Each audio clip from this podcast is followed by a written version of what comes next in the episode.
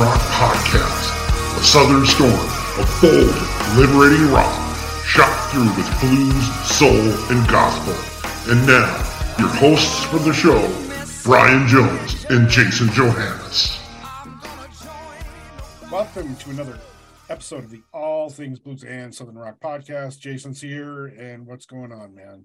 Hey, it is good to be back and chatting. Um, yeah, man. I, listen, uh, before we get into all the music stuff, we got to talk about important things. But the Bengals won the first round Yeah, of the playoffs, and they're on to face the Bills uh, this week. And so, fingers crossed, we get another good run from the Bengals, man.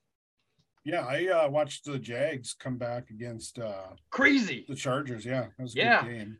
That was a good game. Poor Chargers. They have so many historic playoff losses. they're just cursed. I feel Yeah. bad for them.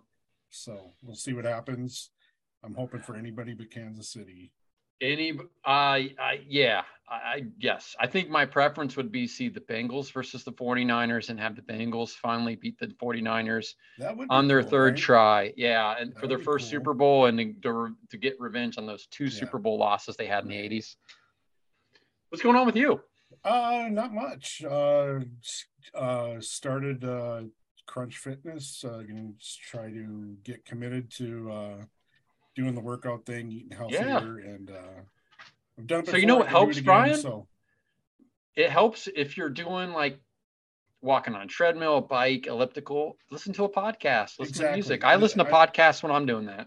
I have so many to listen to and so many record stuff to listen to on Spotify. So, so That's why I work out Yeah. so I can get have time to listen to stuff or walk a Right, dog. That's exactly. that's why I do it. exactly Who cares about my health? I just want time to listen to music and podcasts. Right on. Well, let's get right into it. Uh, why we're here, of course, uh, guitar legend Jeff Beck passed away here uh, last week, recently. Last week. So Very unexpectedly at the age of 78, yeah. right? Bacterial meningitis, which yeah, Um, scary stuff, right? If you don't get treatment early, it's not good. Yeah.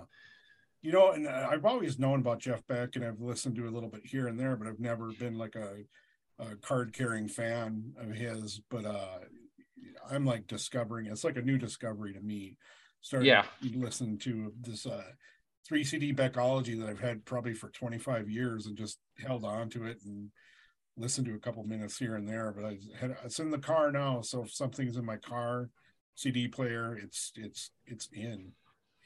Yeah, and like I, I, I as a guitar player, I always respected and liked Beck, but kind you know, I was a, a Page or Clapton more so if you go with the big three, only because the stuff that Jeff Beck did on guitar, I know I could never play like him or do like him. Like I'm never going to play like Page or Clapton, but the riffs and the styles are a little bit easier to cover versus the Beck stuff, which is just super complicated, particularly with the way he plays and how he plays with his fingers. So, you know, it just sort of I'm like, man, I'm never going to play like this guy.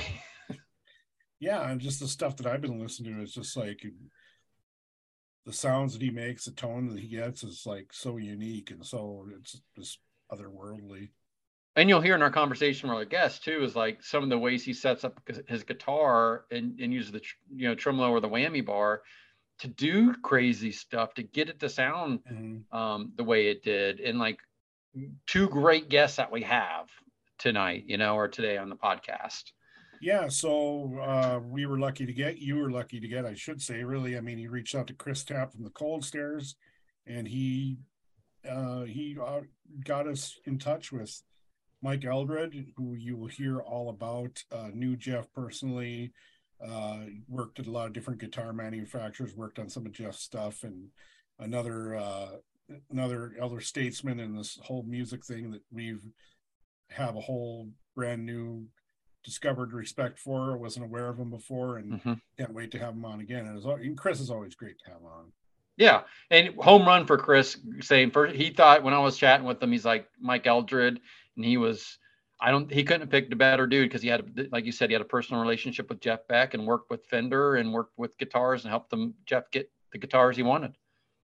yeah yeah for sure so uh uh, let's just get right into it. You guys will uh, enjoy this uh, conversation with with uh, Chris Tapp from the Cold Stares, Mike Eldred from the Mike Eldred Trio, in our part one of our Jeff Beck tribute episodes.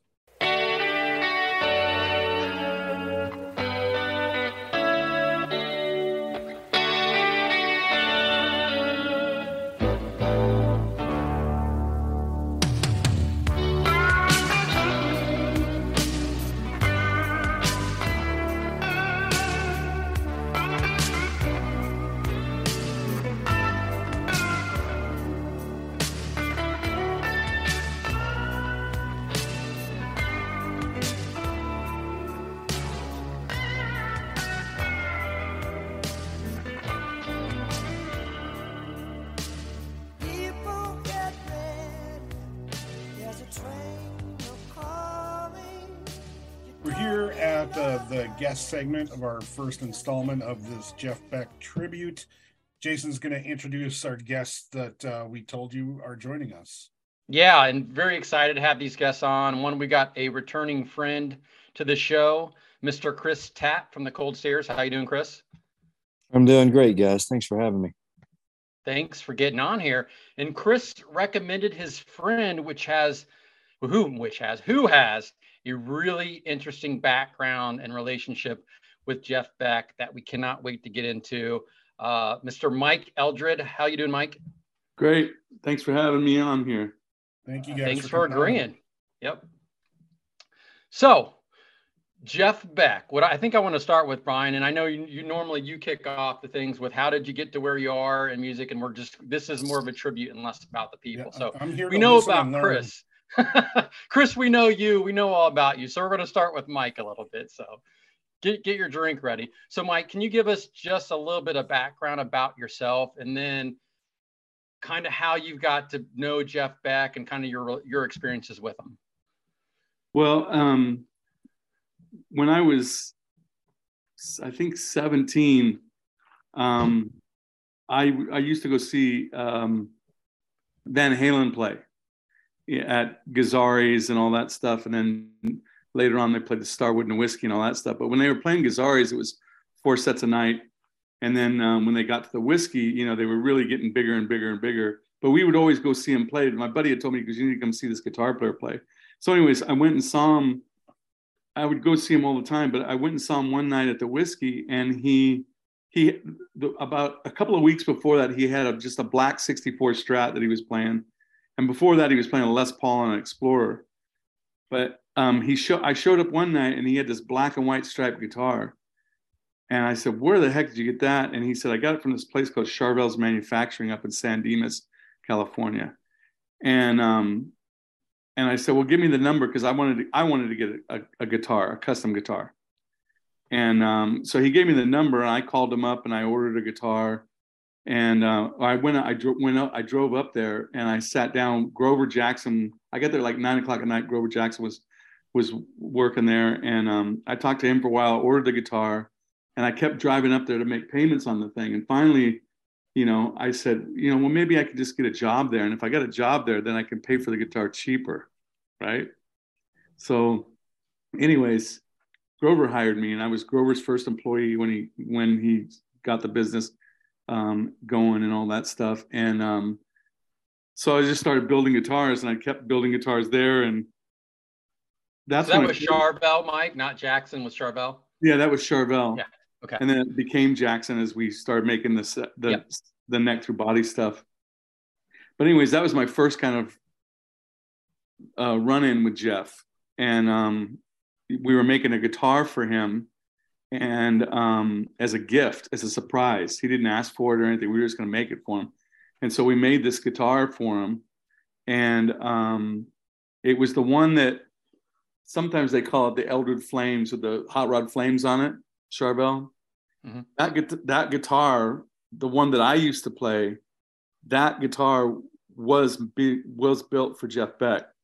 But in paint, I walked by one day and, and there were you could see that there was like a couple of cracks in the body, small. And I showed it to Grover and I said, I go, they have there's cracks in this, you know. And he goes, well, well, let's make another one. And I said, well, what do you want to do with this one? He goes, just he goes, you can have it if you want it. And so I took it and I built that guitar out, and that's the one that people say, you know, the Eldred Flames, they call it whatever. But anyways, um, we ended up giving the guitar to Jeff, and that was kind of it. And then, um, and then later on, you know, I, I worked I worked at Charvel, and then I left there and I went went to work for Yamaha, worked there for a while, and ended up at Fender. And um, you know, and all this time in between that, I'm playing music and all that stuff but when I was at Fender, it really kind of that's when I really kind of struck up a friendship with him and and all that stuff. So Charvel, did he actually ever play a Charvel guitar though on stage? I never saw him play that flame guitar ever. Yeah. But when we did the Jackson stuff, it was um he had he he had a, a pink one. Yeah. And um he had I think he had Tina Turner carved her name in it, or somebody carved her name in it, and um, and he had that guitar, and he actually played that guitar for a while. Yeah. You know, Jeff always bounced around and everything, and then I was working. Later on, I was working there and uh, at Charvel, and now it's now this is like Charvel Jackson, and Grover had told me, you know, hey, you know, we're Jeff wants to get a, a strat made, and can you go up to the Sunset Marquis? And he has a, a guitar up there. He wants the neck shape done on, and that was a lot of what I did there for a while is neck shaping and stuff. And so I went up to the Sunset Marquis by myself. I was probably 20, something like that. I don't remember. But anyways, I went up to the Sunset Marquis and Jeff was there and he handed me this yellow strat that he had and he goes, Yeah, play it and feel how that plays. And it's like, I don't want to play guitar in front of Jeff Beck. a little bit of pressure. Yeah. But anyways, I, I did it and we hung out for a while and we were watching MTV and he was all he loved Prince. He was all into Prince. He was watching Prince. He loved that guy and you know that music and all that stuff. So, you know, and then and then we just made guitars and every time I I'd, go up and talk to him, you know, it was it was always really cool. We really hit it off because he was into hot rods and kind of a lot of the stuff I was into. And then and then later on when I worked at um when when I worked at Fender, then it was really kind of that's when there was a lot of more uh, interaction with him, you know. Did you become his go-to like personal good guitar builder? No, Todd Krause was that guy. Um, Okay. I kind of facilitated stuff between him, Got it. his techs, and all that stuff. And then when the, when the wood got to be, be being cut, then that was always Todd Krause. Jay Black early on, but then you know it, it re- we really went to Todd. Todd built a lot of guitars for him. Yeah. What was kind of what were some of his preferences? So when, when I was chatting with Chris, getting him ready to do this, we were talking guitars, and I thought he played primarily Telecaster. Chris corrected me. Thanks, Chris. That was a Strat. Like, what did he, you know, what did he prefer? Neck shape? Was it the traditional? Was it C-shaped neck with a, uh, you know, what's the fretboard? Like, what did he like? Um, well, there's a couple things like on uh, Blow by Blow when he does uh, "Cause we ended as Cause we ended as lovers." That's a Telecaster with the two humbuckings in it Okay. on that guitar, on that song, and then um, but anyways, on the Strats, he you know it was pretty basic. You know, it was a C big. It was a not a real big, but a, a C-shaped neck Yep. and um, bigger frets. And um, he was using these SCN pickups for a while. Um, and then, you know, but he bounced around. He used a lot of different stuff. So he used regular noiseless pickups. Um, he, you know, he bounced around a lot. I don't think that Jeff was really particular about that kind of stuff, you know. Mhm. Um, how he set the guitar up was one was was one way, but like I on the Theron back tour, I went out to, and saw him at the Greek, and he came out and he was playing like a 56 Strat or a 57 Strat, two tone sunburst, beautiful guitar, and he was standing on it. He was holding holding the neck, and he had one foot on one horn and his uh, other foot on the other horn, standing on it on its end, shaking it, getting feedback and everything. And I found out later that Steve Marriott had loaned him that guitar for the tour. Oh, Yeah. Yeah, I mean, but that's you know, that's how it was with him. It was always, it was always, you know, you would you would see him show up, and he, sometimes he played Telecasters, but mo, you know, ninety eight percent of the time it was that Strat. right. And the weird, I'll tell you, the weirdest thing, not the weirdest thing, but the the most interesting thing, and I was going to do actually do a video uh, about this. Um, if you if you he had that two fulcrum the two post fulcrum tremolo on his guitar it's basically like american standard um i think that's what it's called now i don't even know anymore but um it's a two point fulcrum bridge not the six screws and so he had that and then what he would do is we would go in the back and we'd route the cavity the tremolo the back of the tremolo cavity a little bit and and jeff would set that that tremolo up sticking up in the back like that so that he could on the high E now on the high E you hit the high E and you pull the bar back and it goes up a whole step wow. Yeah. So that's on the high E. So on the low E, you're going up two and a half steps, something like that. And so that's how he was using that tremolo to get a lot of the slide sounding stuff. And then to watch him use the slide and the tremolo bar together, it was insane. Mm-hmm. It was insane. It was crazy. And um, I remember being at one rehearsal and watching him do, he was doing the rehearsal and stuff. And uh, I went up to Ralph Baker, his um, manager at the time, and I said, How the heck does he keep that thing in tune? You can cuss on here. Trust me. We're not going to lose sponsors or anything. Anyways, I said, How the fuck do you keep that thing in tune? And Ralph looked at me and laughed and walked over and handed me the guitar. He goes, Play the guitar. He goes, It's not in tune. And I played it and it wasn't. Oof. Yeah. I mean, I think it, it's, I knew, I know it was in, because I know his techs were really great, but I know it was in tune when they handed it to him. But he, he's, he's, Jeff Beck was a different animal, man. Well, that, that I was going to ask that same question that Jason did. I'll go in a different direction. Did Jeff ever like when you guys are working on a guitar? Did he come back into the shop and do any hands-on stuff, or did he change stuff on the fly at all, or any of that no. stuff? No, he okay. wasn't that kind of guy. He would, okay. you know, he would just to him. This is the best analogy I can give anybody about Jeff. To him, the guitar was a hammer, just like a carpenter would use it. He didn't give a shit about that guitar, honestly. He you, and you can see it. You can see the way he handles them. You can see the way he deals with them and stuff. It just, it's not. It was. It was merely a, a vehicle to hit the nail. That's all it was, and it was never really intense. All oh, this and that, and you know, never really, you know, like some guys, you know, the neck shape has to be exactly this or something like that. We had a standard neck shape for him and all that stuff, yeah. but he wasn't asking for anything custom. It hates whatever this version of the Strat is. I'm cool with it, man. Yeah, and then he would we would send him a guitar with SCN pickups in it. He would love them. He would do the whole tour with that, and then the next guitars they would order them with noiseless, and then the next guitar would be something else, you know. Mm-hmm. But it was he was like that a lot with his amps too.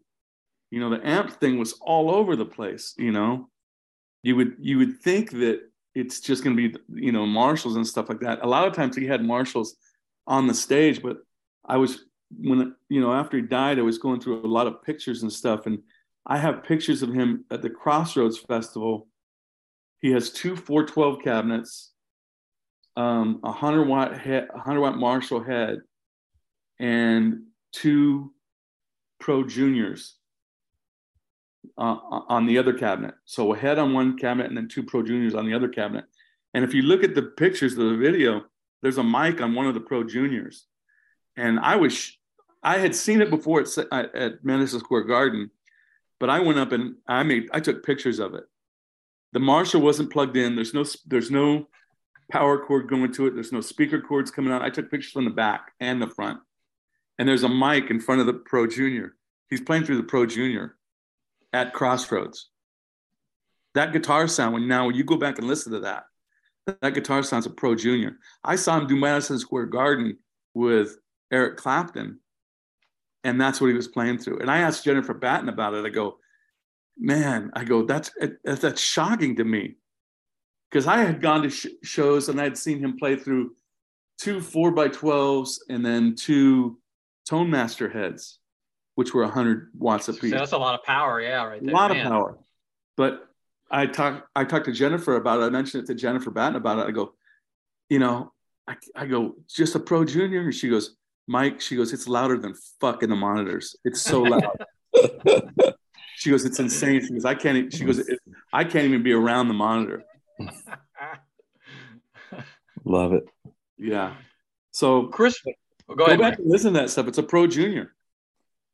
I, yeah, so, I, I, was I was thinking the other day I, I rewatched Ronnie Scott's the concert uh, he did Ronnie Scott's and he's got a similar kind of setup. He's got I think he's got a 412 or maybe a couple, but he's got a series of small Fender amps sitting on top of a uh, a cabinet or two, and I thought, well, he's just going to use those for the you know the rockabilly stuff, but I actually think he was using that through through most of the stuff. And I think Jeff is like, I mean, obviously he's like this that you know, no matter what he played through, no matter what guitar he played, it always sounded like Jeff Beck. It there's probably no better example of it being in the hands. He didn't. I don't think he used a pick past 1969. I forget what they were saying. He didn't use a pick anymore, and you know, like as as Mike alluded to, the, the way he was handling the bar, uh, and then left hand would have a slide or let you know just playing with his left hand normally. It was very, you know, and I, and I also was thinking about how eloquent he was with the with the whammy bar on the strap. but then I went back and watched some, um, you know, Bogert Beck, uh, Appice, a piece, whatever it is from the I think 72, 73, that that mm-hmm. era he's playing a Les Paul for a lot of that shit, and it fucking sounds the same. It's like the I'm like, there's no whammy bar there, but he still his his mind, I think, was coming through the guitar, and that's what his mind, his fingers just naturally did what his mind heard. Yeah. He did a yeah. lot. Did he do a lot of like picking like bass notes with his thumb too, and then was that one of, like to tell to tell me about his style i guess one of you guys what what is his style? Because chris is right like he didn't do the pick thing so like really what is his guitar style his picking style? I don't know. I i, I would watch him play and you know i when i was at his house i was playing guitar at one point. Yeah. And he, and he looked at me and he goes he goes he goes you you play with your fingers? And i looked at him and i go yeah. And he goes, good. You know, but I don't play with my fingers, but I'm not gonna, I wasn't gonna tell him, oh no, I use a pick, you know. But I do Shame. I and and and I use I use a pick and and my fingers together. Yeah. But I would watch yeah. him play, I would watch him play like scatterbrain, you know, with no pick. And I mean, that's that's that's a song that you know, it's so fast. And I don't know what he was, I don't know if he was picking with his like index finger or something, or, or he didn't really have fingernails like that. It's hard to get that attack though, like with your fingertips. Yeah. Right. That's what I don't get, you know? Yeah. Like J- Jared, what's his name? Jared James? Jared James Nichols. Yeah. James. He plays like that. He, he plays like that. I mean, I think it's I think it's really cool, but it scares the shit out of me. I mean, I I I always feel like my finger my index fingernail gets worn out anyway. Right. Yeah. I just I get paranoid that I'm going to rip the fingernail off. you know. I'm the same. I, I, think it annoys me. I, I, watch people do that, and I'm I'm just waiting for either a fingernail to get caught or I, I'm so annoyed that that I don't do it that way or do it that eloquently anyway. Um, I, yeah, I'm not, I'm not for sure. I wonder. I would love to hear uh, somebody speak to why Jeff stopped using the pick, or maybe you know, I know Buddy Guy, some of those guys that he looked up to don't use a pick either. So I'm wondering, you know, you Mike can speak to that. You can you get a lot more attack without a pick if you're you know if you're pulling the string with your finger. Mm-hmm. Um, yeah. And and I know he loved Cliff Gallup and uh, a lot of the rockabilly stuff but I can't imagine trying to play that shit without a pick. So um, I don't know. He he just I mean, and that's that's why we're having this discussion. He was different than everybody else. He was better than everybody else in certain aspect of I don't I can't think of somebody else other than Eddie that is more recognizable, you know, immediately. I, I remember hearing that um God, what's that freaking it's a horrible song with a great solo. It uh, John the John Bon Jovi thing from Oh Blaze, Blaze of Glory. Blaze of Glory. Yeah. yeah. And I remember hearing that solo and I was like, oh, that's Jeff Beck. How did they get Jeff? right away. How did he get Jeff Beck on that song? You know, because I knew immediately. You can just tell that it was, and that's hard, man. That's really difficult to to be able to play three or four notes and somebody know who you are. Yeah. So Chris, we got we need to back up for a second because I know you're an avid Western movie fan. You're telling me no Young Guns, no Blaze of Glory. That's not in your wheelhouse. I watched it. I mean, I probably went to some freaking movies and watched it. And uh, it's, it, I'm ruining my career as we speak. But yeah, man, it's kind of like a fat kid with ice cream. It's not like they they differentiate between good and bad. They just want all they can get. I, and old movies and westerns, I'll I'll watch. I'll watch just about any of them. Yeah, well, I, I go to I go to Chris for advice every once in a while and stuff. But you're right on the. So I was going through, we're doing a little research on Jeff Beck, and it said, yeah, John Bon Jovi got him for a solo album for that Blaze of Glory album, the Young Guns 2 soundtrack. I was like, I thought the same thing you did. I was like, how did how did John Bon Jovi get Beck to play on him? Of course, John Bon Jovi also in 1980, whatever that was, was hot as shit. You know, he was a big deal. So uh, Chris, going to you. When when did you first become aware of Jeff Beck? I mean, you, you know, you've had this long musical career. You're a music fan. You're a great guitar player. Like, when did you become aware of Jeff?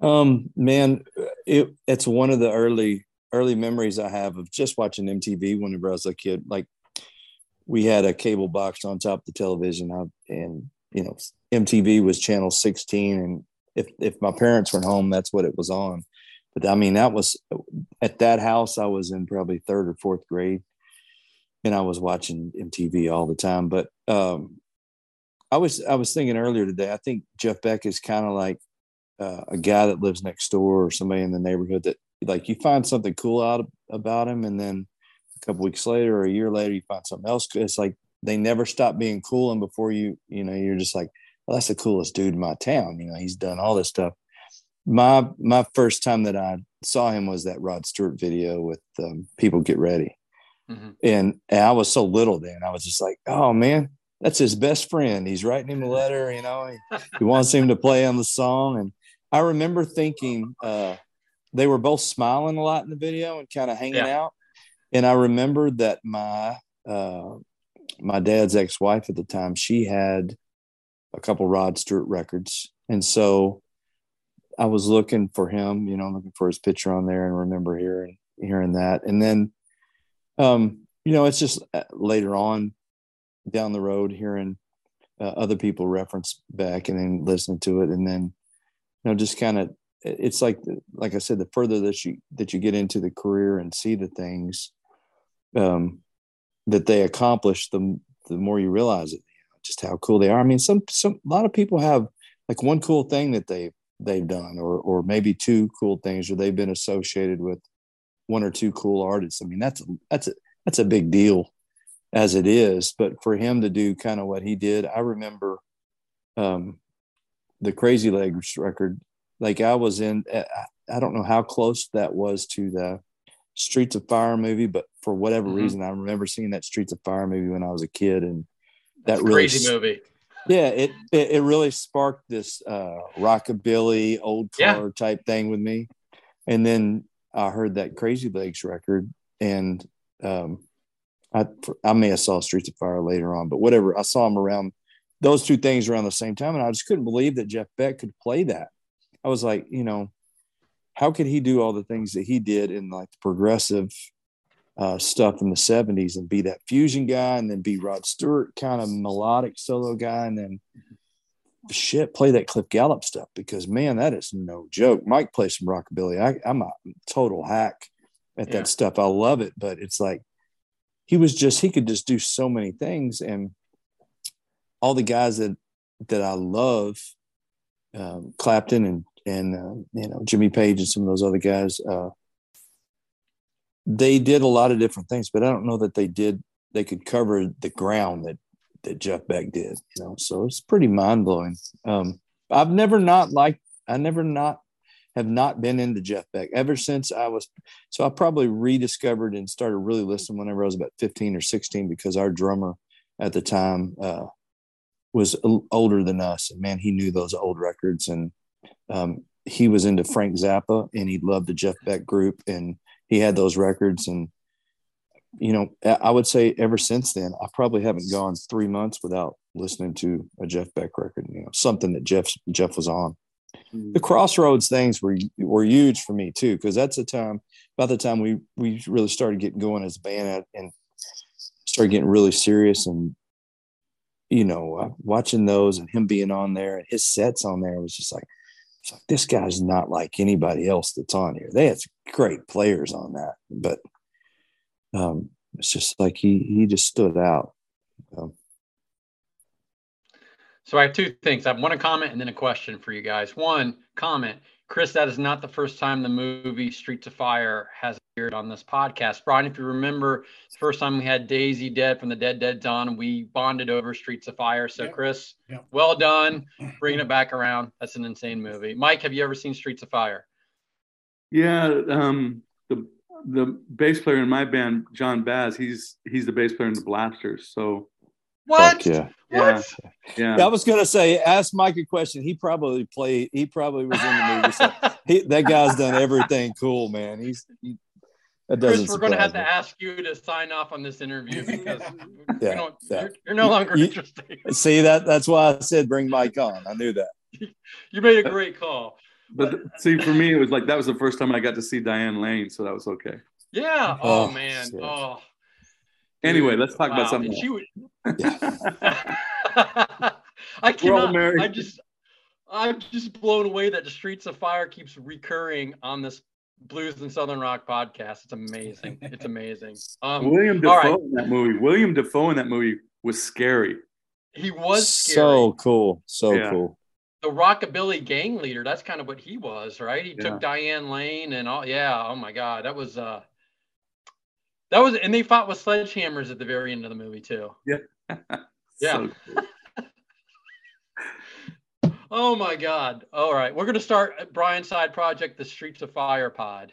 There you go. And our first two guests are going to be Mike and Chris. We're just I have to see the movie right. first. Uh, hate to admit it was on Netflix for a long time. I don't know if it's still on. All right. My question. So the rockabilly stuff is really interesting to me and Jeff Beck. And it really seemed like a, that, you know, the big guns of British blues guitar players, uh, the Becks, the Claptons, the Pages, and things really had not just a tie to blues music, but to rockabilly, skiffle, and all that. Why do you do you know why, or can you like pontificate on why those guys were so into that style of music too, not just the American blues?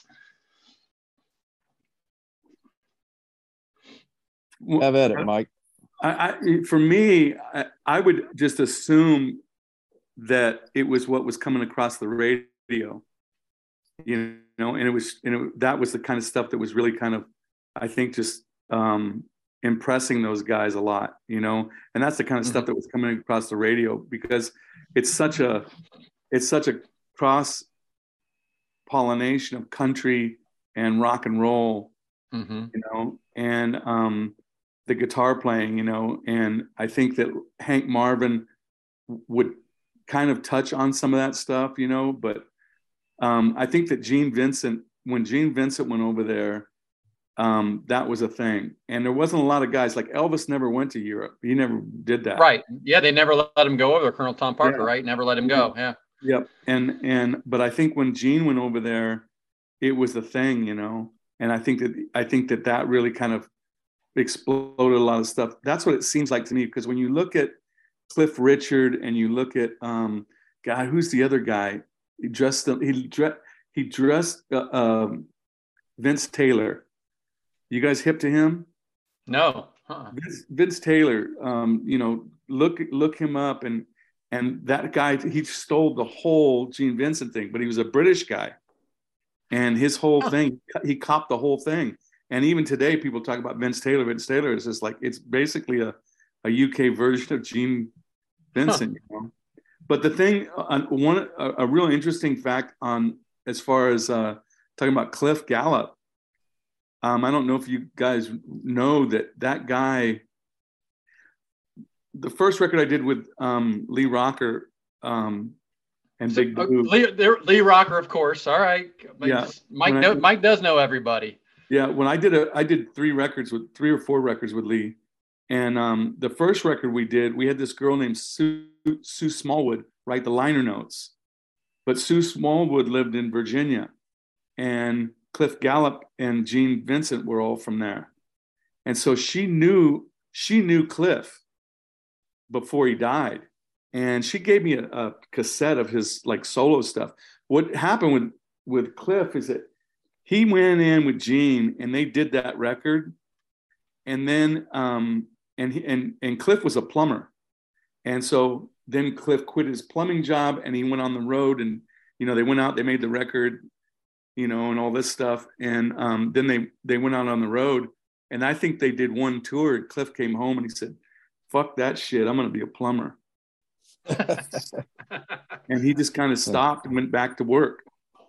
Yeah. And he just didn't want to, but man, when you listen to that guitar playing, and the thing that clip that the thing and Chris will get this, the thing on that that record when all you, whenever you hear Cliff Gallup, he's playing a duo jet with a fixed Bigsby. That that arm doesn't swear, swing out of the way. It's always there. Yeah. It's it, it's no there's no um uh screw on it. Yeah. It's it's in one spot the whole time. So you huh. so you have to incorporate that in your playing, which is Jeff Beck. And I think that that's where he got a lot of that stuff. And when he did the the uh, Crazy Legs record, he used the Duo Jet original one with a fixed arm, just like Cliff's. He wanted to be exact, you know. And then um, we did a Cliff Gallup tribute uh, at one point with Gretsch at, when I was at the custom shop, and I sent Jeff one of them. So I knew he has he had one of those. So weird. Those guitars Crazy. are hard to play. yeah. Yeah. Yeah. I had a uh, I had one of the Cliff Gallup models for a minute. Um, yeah. buying and trading and it was it was a sob to play it had about- you know, yeah tiny frets on it and then like mike said that bar just it sits there like a refrigerator door handle it doesn't get out of the way and uh, it, so it, it, i told somebody i said it's kind of like having a conversation and some dude standing right in front of you. Yeah. It just, it just you can't get him out of the way you know? Yeah. Yeah and i'm i agree with mike. I, i'm I, I would have a i would have a strong inclination that that's where jeff you know, got the idea for riding that bar, maybe eh, um, because his fascination with that. Cliff, there's there's not there's one or two photos of him playing with Gene. There's not like whenever I really went down that rabbit hole, he's eh, he's similar to Robert Johnson in that there's a couple pictures and there's a lot of folklore and there's a lot of admiration because he did. Yeah. Um, you, you know, I've read uh, I know in Clapton's book too that a lot of those guys, it's not like there was a lot of cool stuff going on in England at right. at their time when they were where, where they were at that impressionable age. And you have this stuff coming over, and we take it for granted now because we hear we've heard all this stuff, you know. But for them to go from hearing Pat Boone or whatever you know else had come over prior to that to hearing, you know, some cool stuff like that, um, it blew their mind and, and just I think it's a I I I hope that my generation of musicians and I, and I hope that younger generations, although I may be wishing for the stars, but I, I hope that we continue an admiration for those people that came before us, the way that Jeff and Jimmy Page and, and Clapton, you know, I really admire those guys, not only as musicians, but as people who have a reverence for that because man, I, I can imagine Jeff Beck hitting you in the head with the freaking, you know, uh, a hammer for talking shit about Cliff because he, I mean, he idolized the guy uh, the way that Clapton idolized, you know, um, Elmore James and those guys, and Jimmy Page idolized, uh, you know, Big Bill Broonzy, and I, it, uh, they just have they had a lot of admiration for those people. Uh, and Jeff went to the lengths of you know, really searching that out searching the guy out and studying the history of it. But, you know, it's, it doesn't surprise me that that was that big of an influence on those guys um, because they just hadn't heard anything cool. It'd be like us the first time that we heard. There's never been a time in my life that I haven't heard rock and roll. I can't imagine. You know, growing up in the eastern Kentucky mountains maybe and listening to bluegrass your whole life, and then all of a sudden you hear Enter Sandman or I don't know some, some kind of modern stuff. You know, I'm I'm sure it rang their bell like that, but thank God it did. You know, because if not, those guys wouldn't have had careers that inspired everybody else to be playing ever since. Yeah. So, do either of you guys have any specific preference to any era in his playing, whether it be the Yardbirds, Jeff Beck group, or Beck Bogert and Appice. Uh, do you dig it all? Do you can you speak on how the evolution of that, or how it sounds any different from uh, the uh, through all his stuff? I the first time I saw him play was uh, with Jan Hammer, and it was I don't know what record that was, but it was a live record they did, and it was that tour, and it was, and that was the first time I saw him play. But I had heard him before that, but man, you know, I was driving to California when I when a friend of mine texted me and told me that he had passed, and and I just immediately just started playing a bunch of stuff. But there's man, like There and Back's a great record. A lot of all the early stuff's great too, but I think he really started hitting his stride when he did There and Back, and then after that, you know, um, I, what's the, what's the other one? Um, God, I don't remember. Um, uh, I, I think I posted a couple of this the record that he did or the tour that he did with Jennifer Batten was um, uh, where he sit. It's a picture of him sitting backstage. That record is really great. And then Jeff, the one that just has a little arrow thing on it, says Jeff. That's a great record. I mean, there's so many good ones. I mean, I don't know, Chris. What do you think? I like them all, man. Uh, you know, it's funny. I don't know who else you you could do this with other than maybe somebody like Stevie Wonder, but I mean the guy or the Stones. You know, there's a few bands, but it's like he. It's not like he stayed super cool and played that, you know, that telly, that Gibson style telly, the two humbucker telly, or that 54. Yeah, I think 53 or 54 Les Paul he played early on. Those are like really cool guitars. When it came to 80s, he like Mike said, he played a Jackson. You know, he mm-hmm. really Mm-hmm. When you hear him in the 80s, he sounds like Jeff Beck playing in the 80s. When you hear him in the 70s, he sounds like Jeff Beck playing in the 70s. It's he changed the carpets in the house to match the decade. And so when you listen back now, um, it's it sounds like that. So that stuff from the 80s is like super progressive and um and different. I I like it all. Uh I love the the Yardbird stuff. I love that. Yeah. I can't. I don't what what's the movie, Mike, where he's on stage and he gets mad and he's slamming his guitar in the amp and shit? Blow up. Yeah, yeah, yeah. Oh. So, you know, he's so he's so cool in that. The Yardbirds period uh, is huge for me, and then the first uh, couple solo records um, just just do it for me. It, when we're on the road, you know, we've we've exhausted kind of everything else. That's one of those those records are easy to listen to for all three of us because Brian loves the drumming, I love the guitar playing and you know everybody on those records are is fabulous but I like it all I can I can I don't know that I uh, if I had to pick one era that I thought that I could only listen to that era for a minute would probably be the 70s early 70s stuff. The version the version of him doing going down with the Jeff Beck group I think. Yeah. Mm-hmm. That video is like you just look at that and you're like i'll never be as cool as that. There's no there's no way.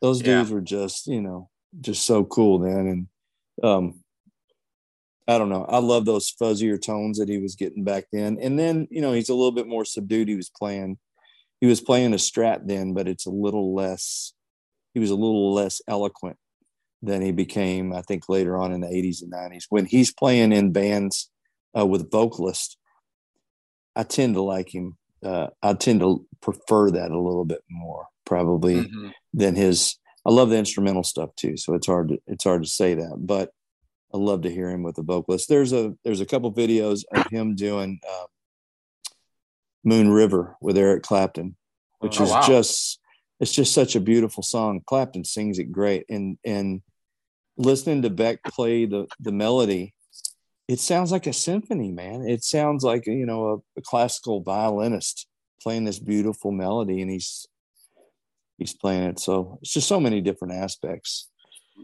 The, the, the records I was thinking about was um, uh, "You Had It Coming." You ever heard that record? Oh yeah, mm-hmm.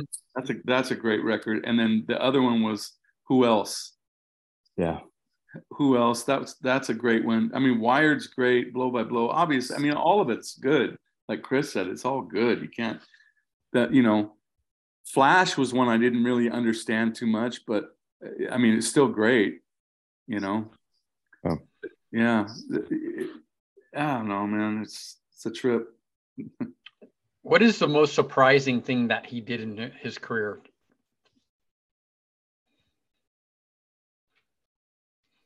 I don't know. From my standpoint, probably. I mean, he's playing with Rod Stewart. You know, they they. I think abandoning being in a band as far as with vocalists and stuff and just striking out and going, I'm just going to make instrumental records. I mean, I think he could have been.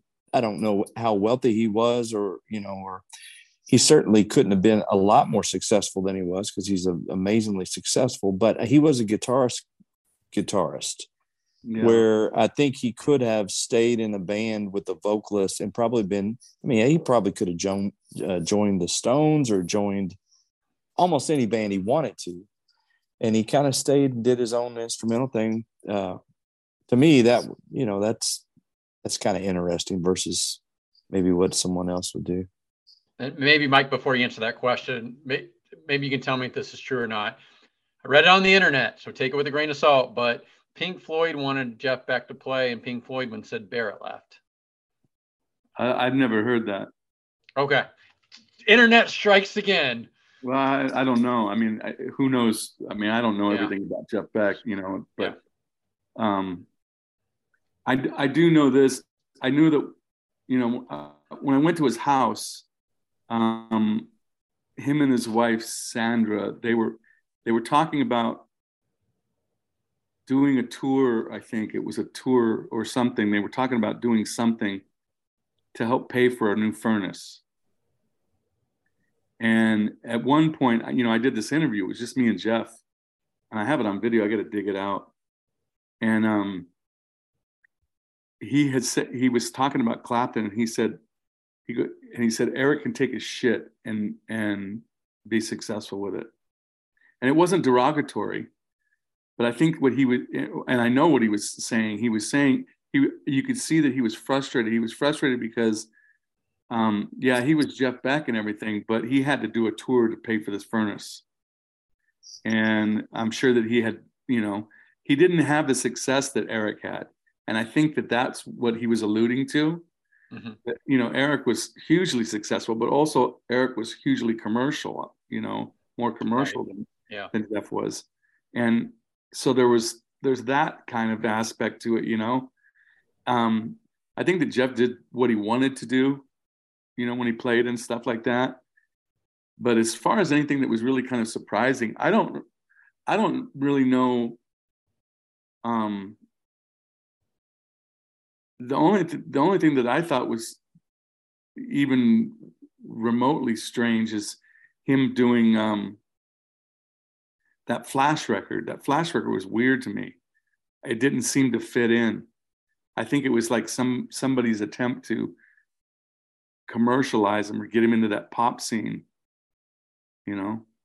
But i don't know. So i don't know like jason was joking the internet but in the wikipedia it says in his auto in his autobiography nick mason recalls that during 1967 Pink Floyd had wanted to recruit Beck to be its guitarist after the departure of Syd Barrett, but none of us had the nerve to ask him.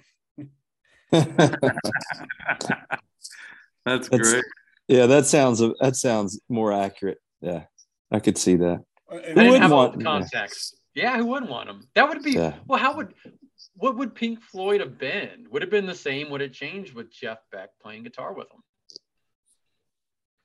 it might not have changed Jeff Beck. It probably would have changed Roger Waters. He probably would have thrown him off the stage after a few shows. yeah.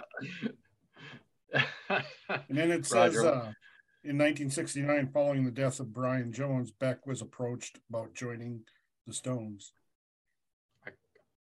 I did hear that, that before. That would make a lot of sense. I mean, yeah. again, is that style of music would be more in his probably wheelhouse, although as you guys said, he could play anything, then a Pink Floyd style kind of psychedelic rock. Was Jeff was Jeff the elder statesman of those kind of the three blues guitarists, rock guitarists, the Pages, the Claptons? Was Beck was Beck the first guy? Because uh, he was the first guy in the Yardbirds, correct? Before Clapton came in and then Page and all that. No. No. No. no? Cla- Clapton was before Beck in the Yardbirds, I believe. Okay. Okay. Yeah.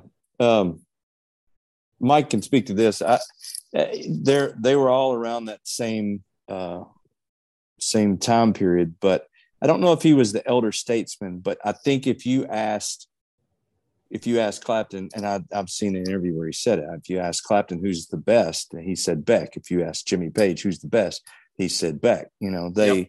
Yep. I think they all felt like that he was the elder statesman, whether he was the oldest or whether he was the first on the scene. You know, Jimmy was doing studio work and Eric was just kind of bopping around and getting into things. Uh, then I don't, I haven't heard too much about Jeff doing studio work back then, but I know I think, man, I, hopefully I've got my timeline right, but I may be wrong. I know Jimmy Page joined. Uh, they asked no, they asked Jimmy Page to join the Yardbirds, and Jimmy wouldn't do it at the time. And he was happy in the studio, and he said, "You should check out Jeff Beck." And so Jeff joined, and then when Jeff left, then Jimmy Jimmy Page came back and played bass for a minute in the Yardbirds, right. and then played guitar. Right. Yeah. Yep. Yep. So Jimmy Page made the uh, made the the contact for for them to get Beck and and the Yardbirds. There you go. Jeff told me a story about the Yardbirds that was really interesting. So the um, the guitar and and this is what I'm understanding. But Jeff told me that uh, the telly Jeff was playing a telly in the Yardbirds. That was Keith Keith Relf's. That was the singer's telly.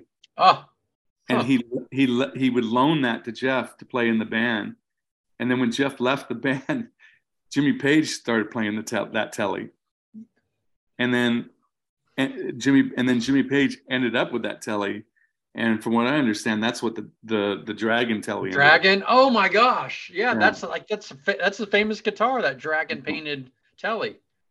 And then yeah. and then and then Jimmy uh, I think painted it red and made a B bender out of it.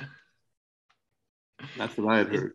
Is, is that yeah, the I, one he recorded that first Zeppelin album on, Chris? Do you know? Yeah, I think so. Those early concerts that you see where he's playing the telly, that's the telly. I think my understanding of it, I mean, we think we all think that Dragon's cool now, but if I remember right, I think he left it with the friend and came back, and the guy had painted that shit on there, and he didn't necessarily love it at the time. I think. I'm a huge Page fan, but he went from having a, a Dragon Telecaster to wearing like wizard cl- clothing yeah. on the stage in the latter part of Led Zeppelin. yeah. Um, I'm a huge Jimmy Page fan, dude. That's he, he can wear a wizard outfit or Santa Claus outfit. He's still and he was even wearing business casual at the end of Led Zeppelin. He was wearing like a blue button-up shirt and khaki pants, like he just came from the office. And I loved the shit out of that too. I yeah. love that. Just cracked me up. Yeah, I'm with you. Um, okay, Chris, for you as a as a guitar player, well, both of you guys, but Mike, you've known him a lot longer. But for you, Chris, like, what was his specific? Did he have an influence on you and your style playing, or, or not? Or if if he did, what is it? Uh, yeah, twofold. Um, be cool, you know, he was always cool. I think the thing that really gets me about Beck uh, is just phrasing, you know. Uh, he was amazing with the phrasing and then putting holes, you know, when he would stop, when he wouldn't stop, and allowing allowing it to breathe. When you have somebody that uh, is that great with a specific thing, like Eddie with the tapping or mm-hmm. Jeff with the bar, like the first thing that I, as somebody that really admires him, the first thing I don't want to do is touch the bar. You know, it's like going over to your friend's house that makes a great lasagna and asking if you can cook lasagna. it's like, well, you know, if you admire what they're doing, uh, take the work and the hustle behind that, and maybe the melodic structure of the phrasing, not copy. Uh, yeah, I'm not a I'm not a whammy bar guy. I love to hear yeah. him do it, but yeah, uh, the just it's. I mean, it's just like I said earlier. It's, it's two or three notes, and you can tell it's Jeff. So that's probably more than anything trying to create your own thing and you think about jeff jimmy and eric and even hendrix all those guys kind of had the same influences all those guys from that era, you know, even everybody up up to Kossoff and and all the guys that we love from the 60s, 70s, they all had a lot of the same influences. But the ones that became really successful all really sound like themselves. Yeah. So I think that's that's a super important thing to learn. Um, when you watch Instagram now, you hear a lot of people that sound very very similar. Mm-hmm. Uh, so I think well, they're doing a lot of replicating, like, hey, this is what Slash and this is Jimmy, you know, and I think what you're saying, if I hear it correctly, is come up with your own sound. You know, he did the things like good at phrasing, but come up with your own sound and kind of be mindful of the things that he, he brought to the table. Yeah, yeah, without doubt. Mike, and for you, the same thing. You know, you're you've got the Mike Eldred trio. You're a musician. You've been a guitar work guy. You had a personal relationship with Beck. Like, how has he influenced you as a musician? Um, you know, I it was funny. I, I, in one of the conversations that I had with Jeff, we were talking about Hendrix, and Hendrix was a huge influence on him. And um, you know, he, he, to me, the use of feedback and stuff like that, I, I, like using feedback a lot, not just for noise, but to use it in, in a nuanced type of a thing.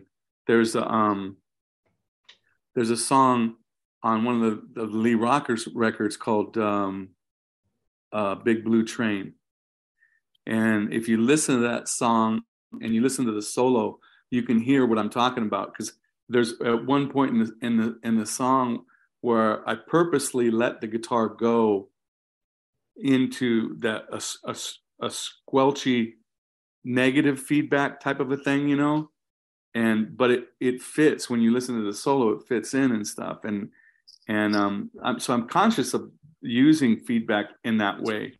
And even today, like I play a hollow body for a lot of the stuff I'm doing right now, but um, but I, I part of the reason why I use that hollow body is because I can get feedback really easy on it. And um, what, what hollow body are you using? I'm using an Espanada, a Harmony Espanada. Okay. And um, it's a very dark. It doesn't have that block down the middle, then, like you do on no. a 335. Everything okay? No, okay, yeah. It's a big hollow body guitar, but it has a plywood top, so it's very stiff. Um, but the guitar is really uh, the pickups that they used on those guitars. It's a very dark sounding guitar, and that really helps with the trio and all that stuff. So, anyways, I use that, but that guitar will take off really easily. And like with gain and stuff that I use, mm-hmm. um, uh, I can kind of control the feedback. Anyways, the thing with Jeff is that I would watch him use some of that stuff and and how he, res- he respected feedback, you know, and um, you, how he could incorporate it. And I and in talking to him, he got a lot of that stuff from Hendrix. That's one of the things that he really enjoyed doing. He told me he had a an echo, some echo box that he had, and and he would play a note or something, and he would put it put the echo box on and let it repeat over and feed back on itself. And he liked using that type of a thing.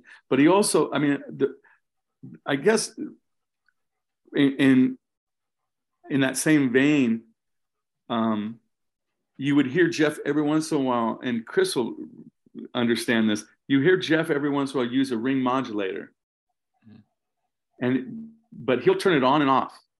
He doesn't use it for the whole song. He'll use it like in a solo. He'll kick it on, and it'll and just to kind of, I, I don't know. The the best analogy I can come up with is like a, a kid banging two trash can lids together. That's really what it is. It's it's it's kind of like a it's just it's, you're using that guitar as kind of a noisemaker, but in a positive way, in a musical way.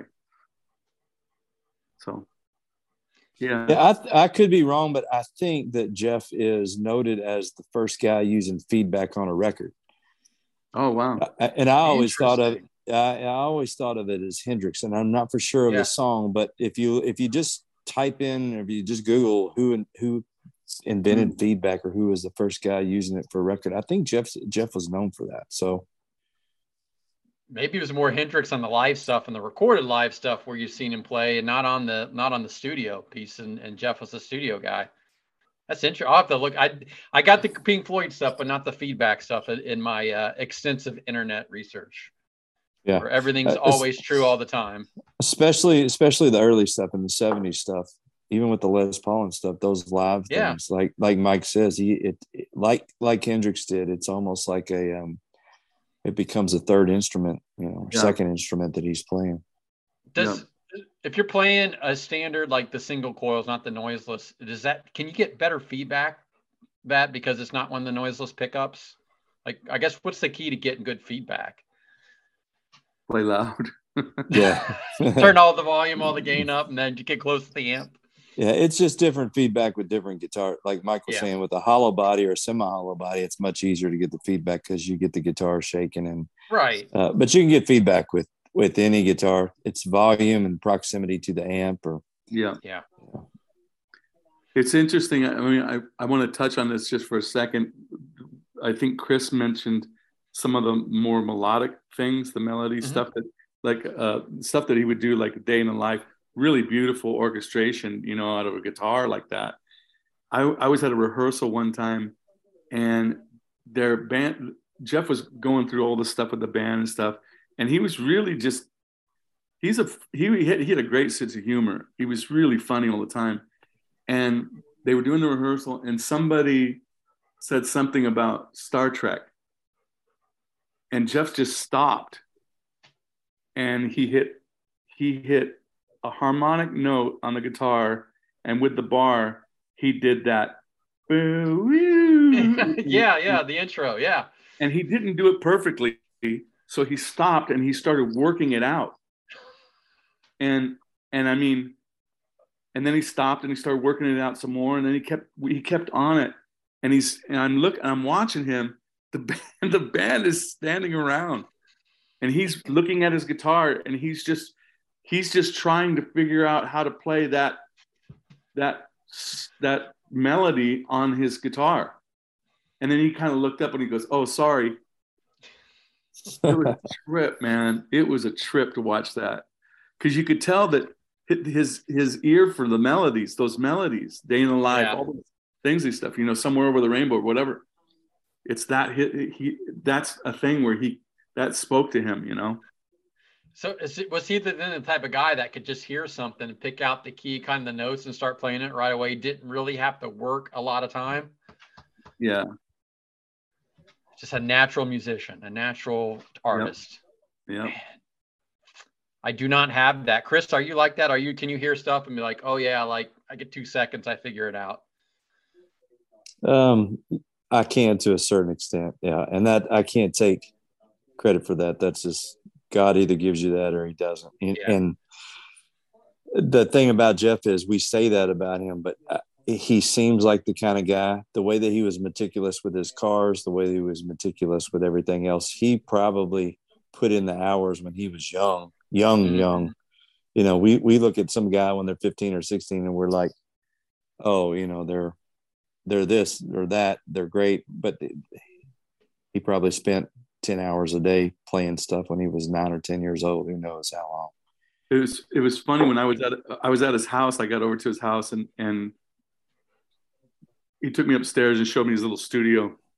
The two pickup Telecasters sitting in a rack next to the Jackson, next to the, you know, I'm just like, what? This isn't like in a museum somewhere, just sitting there, you know.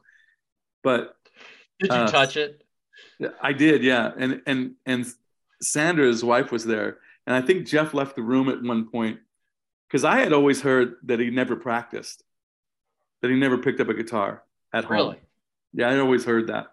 And and I'm looking around at this stuff, and and Sandra said to me, she goes, she goes, uh, she goes, have you heard that he doesn't practice? And I go, yeah. And she goes, that's bullshit. He plays every day. and I thought that was great. Well, playing and practicing are two different things. You know, practice. You know, is he noodling or is he practicing? Yeah. yeah, I think I think Clapton said that he he never never didn't not have a guitar in his hand. He was a, yeah. That Beck always played his hand, had yeah. a guitar in his hand. He Another thing we talked we talked about how uh, the the you know the melodic solos and how beautiful those things were. I don't know how much of the ranging Jeff did, you know, for like um, you know, Wired or Blow by Blow. When you listen to those fusion records that he did, and the arrangements, and you know, just putting that stuff together, and the way the melody. Uh, of the song follows the arrangement. The chordal, you know, stuff that moves around in those songs.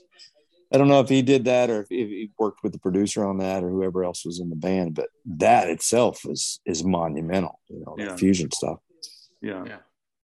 You guys were talking about different different kind of unique sounds that he made with his guitar, and once again, like my knowledge of him is just in its infancy. So to me, it's almost like discovering a new band. But when I'm listening, I was listening to this. Uh, I think the second of the Beckology. Um, you know the different arrangement on Jailhouse Rock, but uh, like on Rock My Plimsoul and Water Down the Drain, mm. just like just I'm hearing some of the most unique things. Like it's incredible. Yeah, Jailhouse Rock, man, wow, that I mean that just talk about taking a song and approaching it from left field. Mm-hmm. Very cool.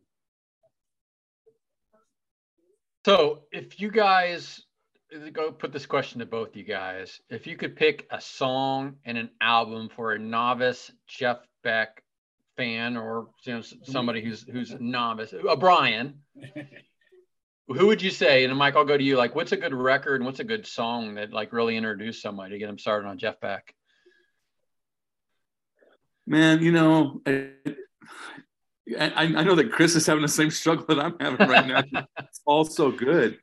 Yeah. But and different and different yeah and like the later records like there and back you know and um you know you had it coming and and and you know uh who else those are great records and from from a guitar player from if you want to get into like tone and just really grit and rock a real rock thing when you listen to those records it blows your mind how good it is it's so good for for a real heavy rock stuff. But I think that if I was going to point somebody to one song, it would probably be Scatterbrain. Okay. And just because of how that how that melody goes and what it is, I used to play it as an exercise to warm up with. You know, and then if you watch live from Ronnie Scott's, he goes into it, and it's it's unfathomable how fast he's playing it. It's completely sped up and it's just insane how fast it is. And that's and all him too. It's not like speeding up the tape or anything, right? Huh? And that's all him playing that. It's not like they're speeding up the tape on him, right? Oh no, no, it's live. Yeah, yeah. Oh, it's okay. And he's doing it with his fingers. And and I just I just can't I because I would play it, I would try to play it um, at the regular speed, which is and Jeff's on Ronnie Scott, he's going, I mean, it's insane. And the whole band's playing like that. Tal's playing bass, so she's going at it too. Yeah. And he's using his fingers and not a pick.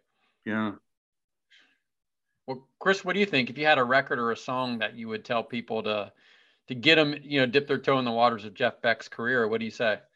I just looked up. The, I just typed in best Jeff Beck just to see what popped up. What most people would say. I think because we've been as, as lovers mm. is always up there at the top. Um, yeah.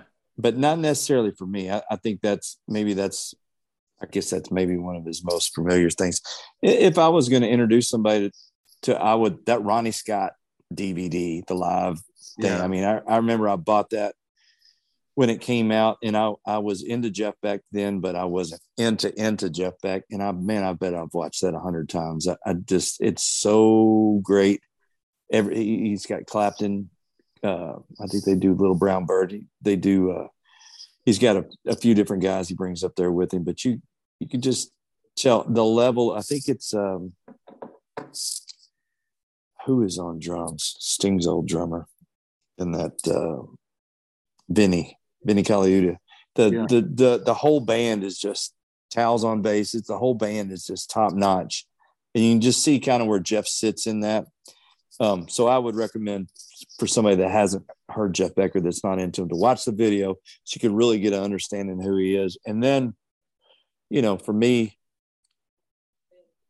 I don't know. I'm all over the place. If I the, probably the stuff that I listen to most lately is like, uh, I love to hear him do like Sleepwalk and Apache and do some of those old, uh, yeah. songs that he grew up on that he loved.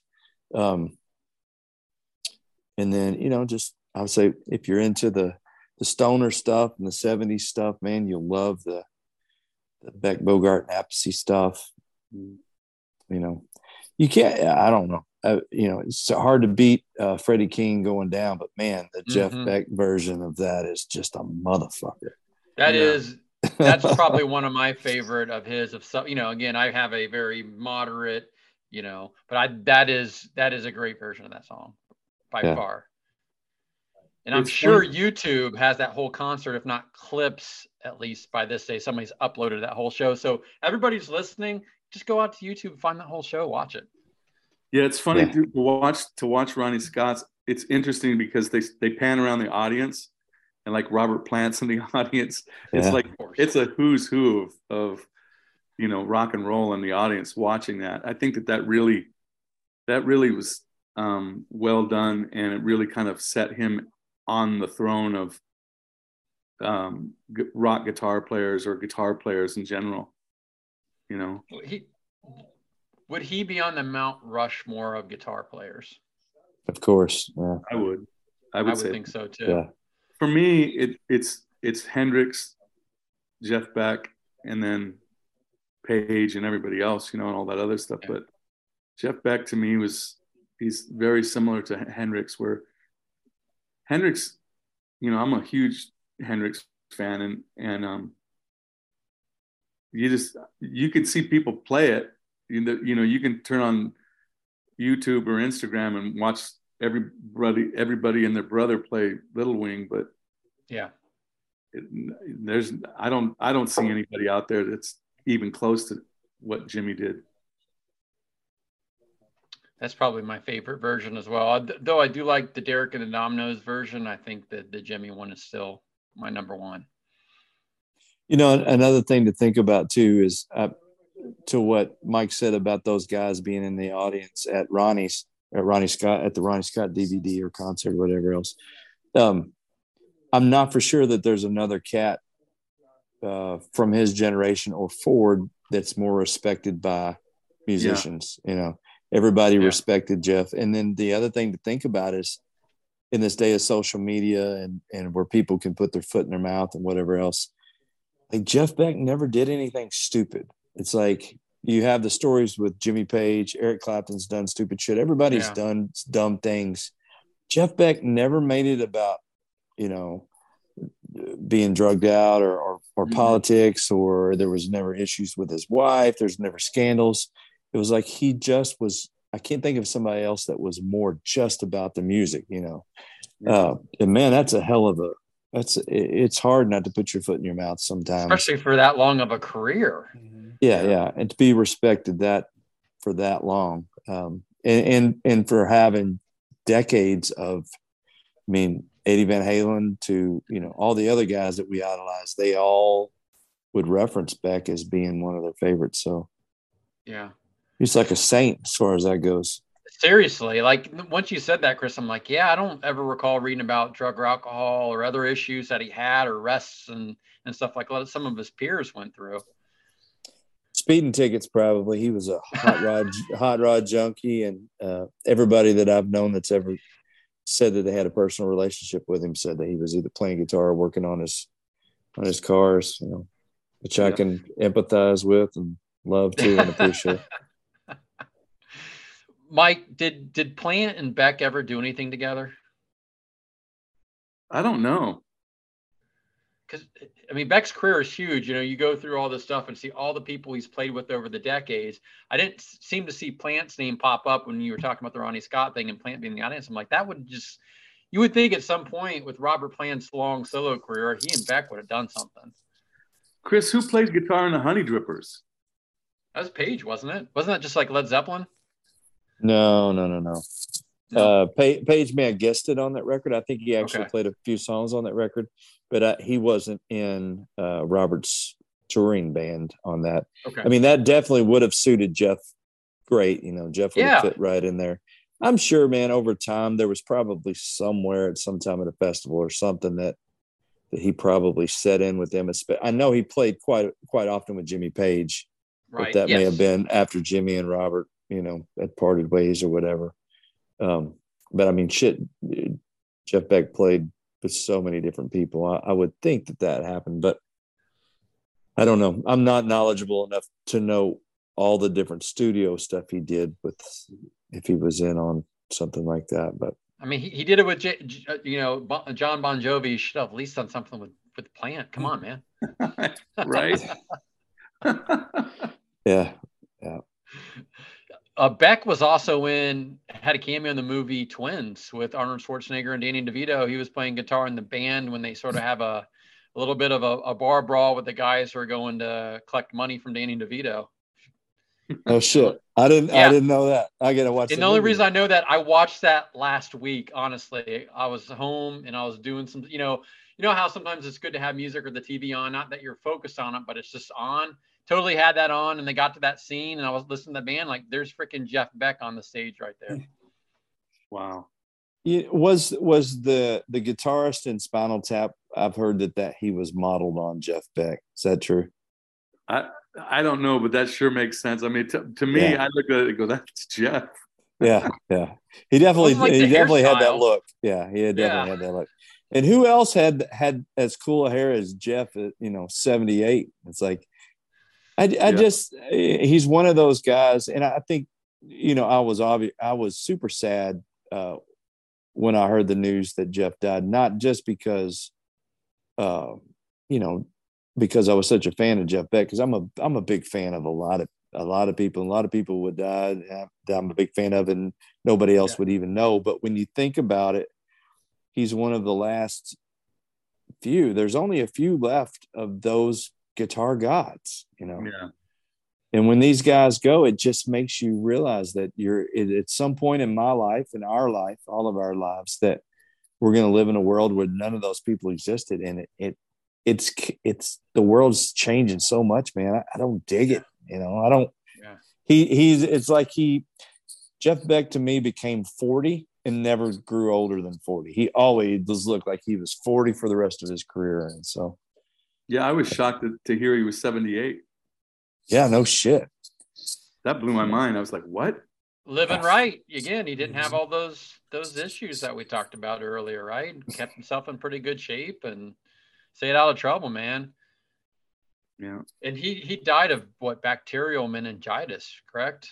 That's what I heard. Yeah. Yeah. yeah. And that's that's the one where they teach, you know, tell college kid, kids and everybody else to go to live in these things like got to watch out for it because that's the bad one. There's a viral version of it, which I've had, but the bacterial version is the one that's really bad. And it's just was shocking, right? Because he wasn't sick or anything. It just all of a sudden, like, yeah, he was dead. From what I heard, it was it, it was like it took about three days, and that was it. But it's funny because I think it was last it was last week or uh, I forget when it was. I had I had text I had texted Billy Gibbons something about um, a blues guitar player and, and, an amp. Like, what amp is this guy using on this song? You know, and Billy and I talk about stuff like that every once in a while. And Billy, you know, he hit me back because I don't know, blah blah blah blah. You know, whatever it is, it's cool.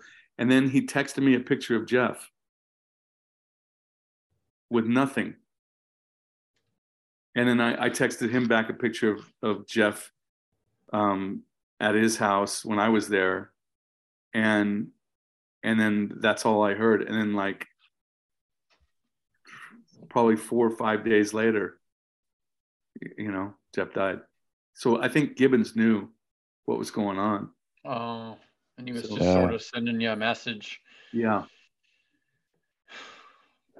yeah. Yeah, that's that's weird. I mean, I had people talking about seeing him just in the last couple months saying how great it was. They were pissed off that Johnny Depp was on the thing. They just wanted to hear Jeff play the whole time. Yeah. Yeah, yeah I did see he was performing with Johnny Depp or Johnny Depp was performing with him or something recently. Yeah. Yeah, he did a tour think, with him. Yeah, I think I think they became pretty close there towards the end. It was weird. We had uh, we did Christmas gifts between the band, which is you know whatever around Christmas time. I got Brian and Bryce something, and uh, Bryce showed up uh, with the late gift and and had wired on uh, LP and gave it to me. And then like three days later, I heard wow. that Jeff died. So that was kind of, I told my wife, I was like, she, she's got this yeah. record from Bryce the other day. You know, it's like, but yeah, didn't, I mean, I guess we should expect it. I guess, you know, once every, once every in a while, once every few weeks or a month, I, I, I contemplate that Jimmy Page is not going to be here at some yeah. point. It's like, if you ask me what my goals were, like some some musicians' goals are like to be rich or to make enough money to buy a Porsche or whatever. And my my my one of my top ten was just to stand in a room with Jimmy Page, just to be somewhere, you know, get to that point. But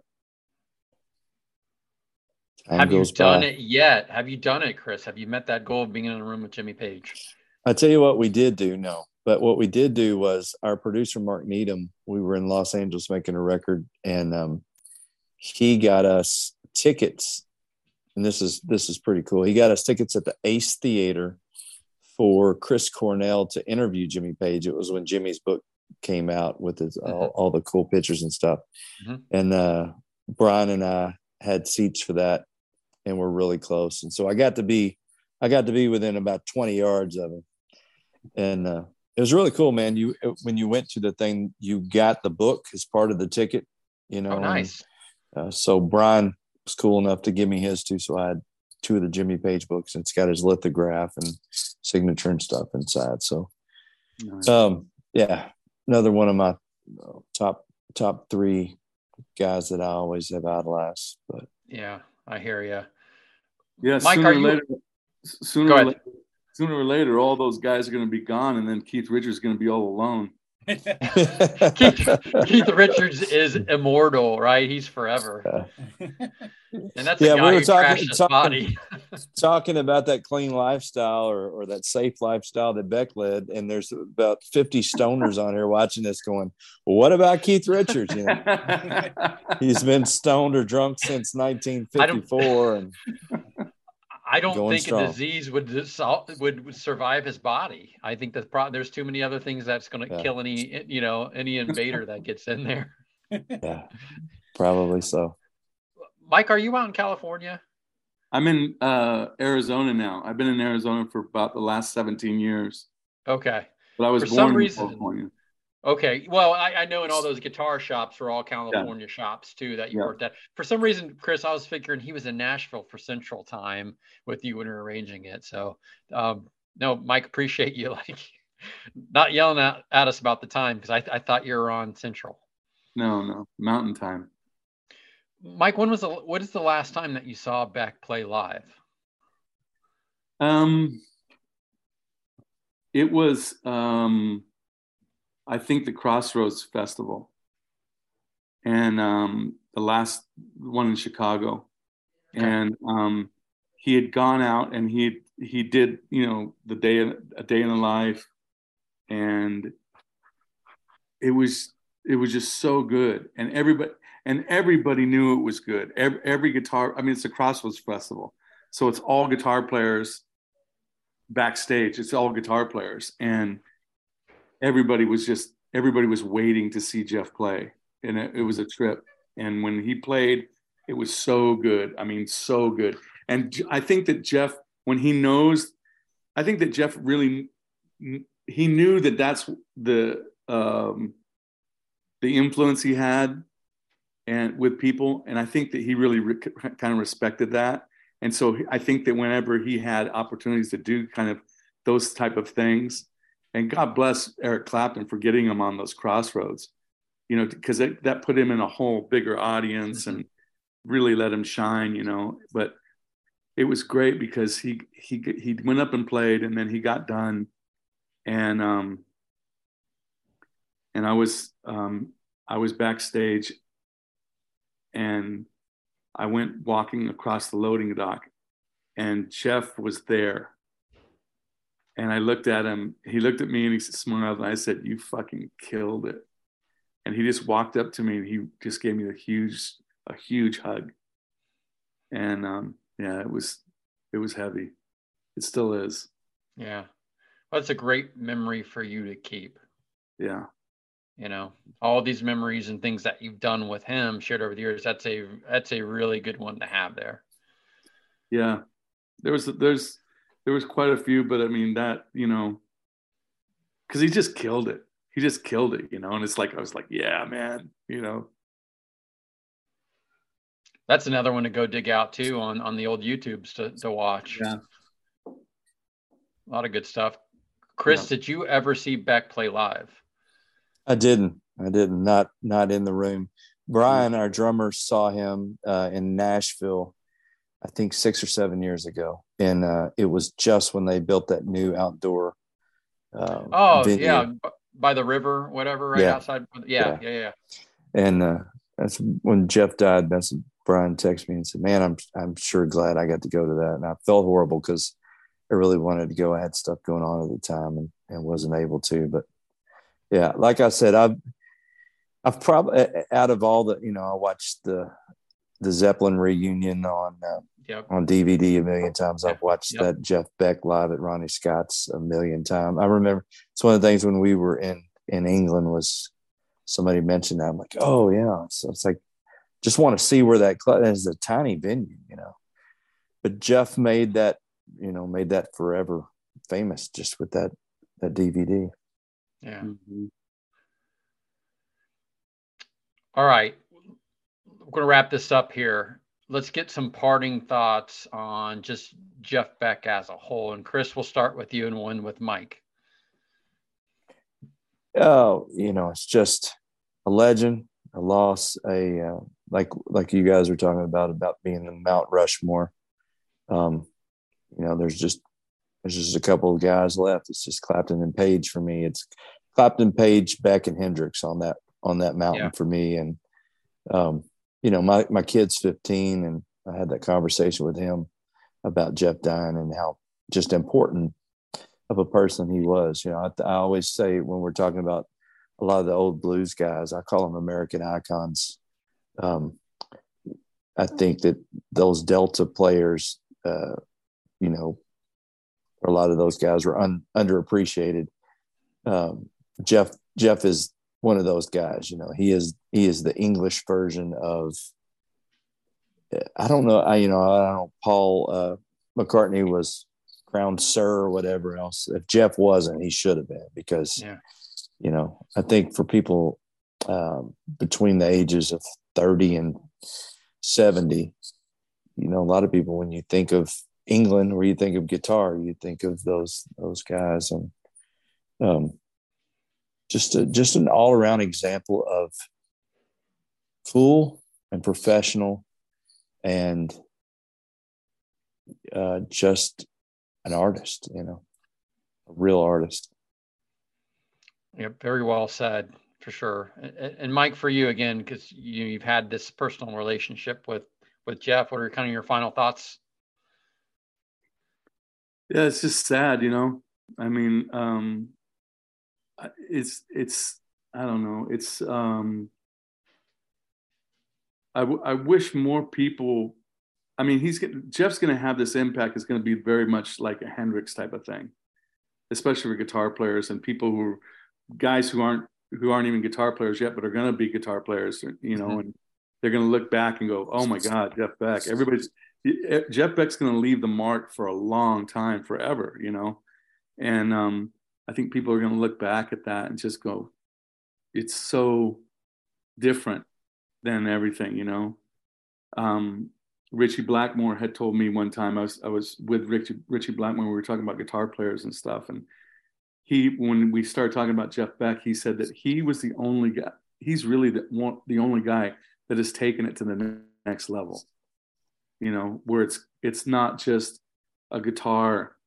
You know, it's like Chris said. It's a really great analogy. It's a he's using it as an orchestra, and it's really beautiful what he did with it. And and uh, so yeah, just it's I don't know. It's shock. It's still shocking to me. It's still it's still hard to believe that he's gone and and I want to say at the rest of that sentence should be it's so sad to see him gone at such a young age. It's like 78.